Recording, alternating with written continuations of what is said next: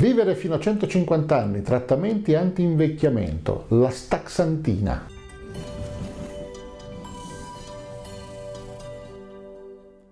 Sono Fulvio Dominici Cardino, presidente del Movimento Estensione Vita. La storia della staxantina comincia in piccole pozze d'acqua, dopo un temporale o altri luoghi in cui un'alga unicellulare può vivere. Il suo nome è Hematococcus pluvialis e si trova prevalentemente in Europa, in Africa, nel Nord America e in parti dell'India. Ovunque ci siano quantità d'acqua non grandissime, lei vive felicemente. È di colore verde e l'avete visto un sacco di volte. Queste crescite verdastre nell'acqua sono date da questo tipo di alga unicellulare.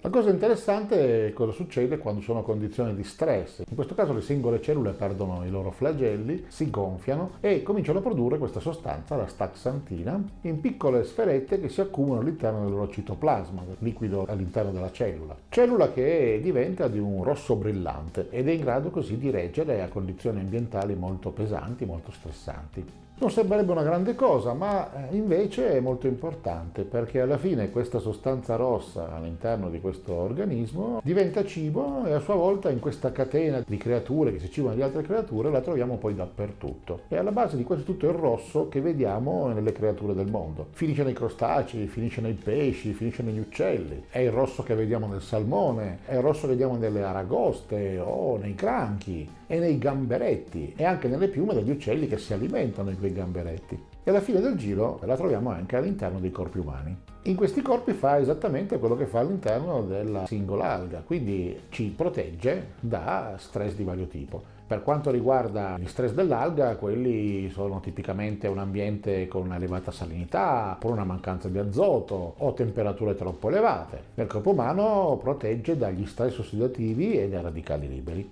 Quindi alla fine agisce come un antinfiammatorio e produce le, le riparazioni dei danni cellulari e quindi uno stato di migliore funzionamento e di ringiovanimento delle cellule in generale. Fa parte di una famiglia di sostanze che si chiama carotenoidi. Sono sostanze che tipicamente sono pigmenti delle piante che danno colore e altre che danno colore al mais, danno il rosso ai pomodori, esattamente come la staxantina che però ha un colore rosso molto brillante. Ci interessa la staxantina perché fa una quantità molto interessante di effetti positivi nel corpo e praticamente non ha effetti collaterali. Nei mitocondri, per esempio, agisce come un antiossidante e come un raccoglitore dei radicali liberi. Un antiossidante, come abbiamo visto, è una molecola che inibisce l'ossidazione di altre molecole. L'ossidazione è una reazione chimica che può produrre radicali liberi che a loro volta vanno in giro a produrre altre reazioni che possono danneggiare le cellule. Un raccoglitore di radicali liberi è un tipo di molecola che va a raccogliere e distruggere i radicali liberi, appunto, che hanno uno o più elettroni che non sono appaiati. Questo li rende molto instabili e quindi vanno in giro e vanno a recuperare questi elettroni da altre molecole che sono in giro nelle cellule, creando quindi dei problemi. Va anche a preservare le membrane cellulari inibendo la perossidasi dei lipidi, l'attivazione di funzionalità del sistema immunitario e la regolazione dell'espressione di diversi geni. Abbiamo visto nel capitolo sui mitocondri che le normali reazioni che servono a produrre energia nell'organismo producono delle specie reattivi dell'ossigeno che vengono neutralizzate dalle normali difese della cellula, come abbiamo detto la superossido dismutasi e la catalasi.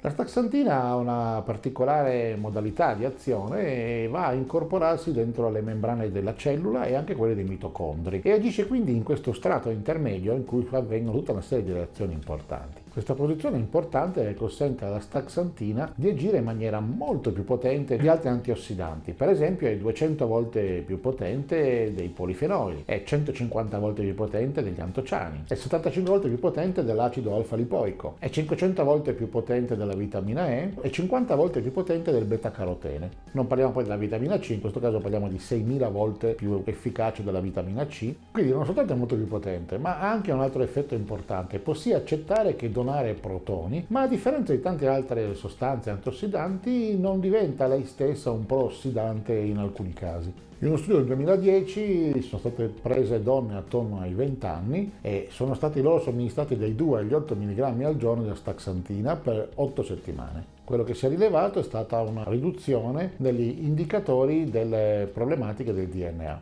In altre ricerche si è visto che l'aggiunta di astaxantina ha un effetto di mantenimento della salute della retina. Le persone sovrappeso o direttamente proprio obese si è visto che sono particolarmente vulnerabili agli stress ossidativi In uno studio del 2011 sono stati misurati i marcatori dello stress e della capacità antiossidante. Il gruppo che non è stato trattato ha mantenuto un elevato livello di marcatori dello stress e un basso livello di capacità antiossidante rispetto alla gente con un peso normale. Dopo tre settimane di trattamento con la staxantina, tutti questi indicatori sono tornati per le persone obese e sovrappeso direttamente al livello delle persone normali.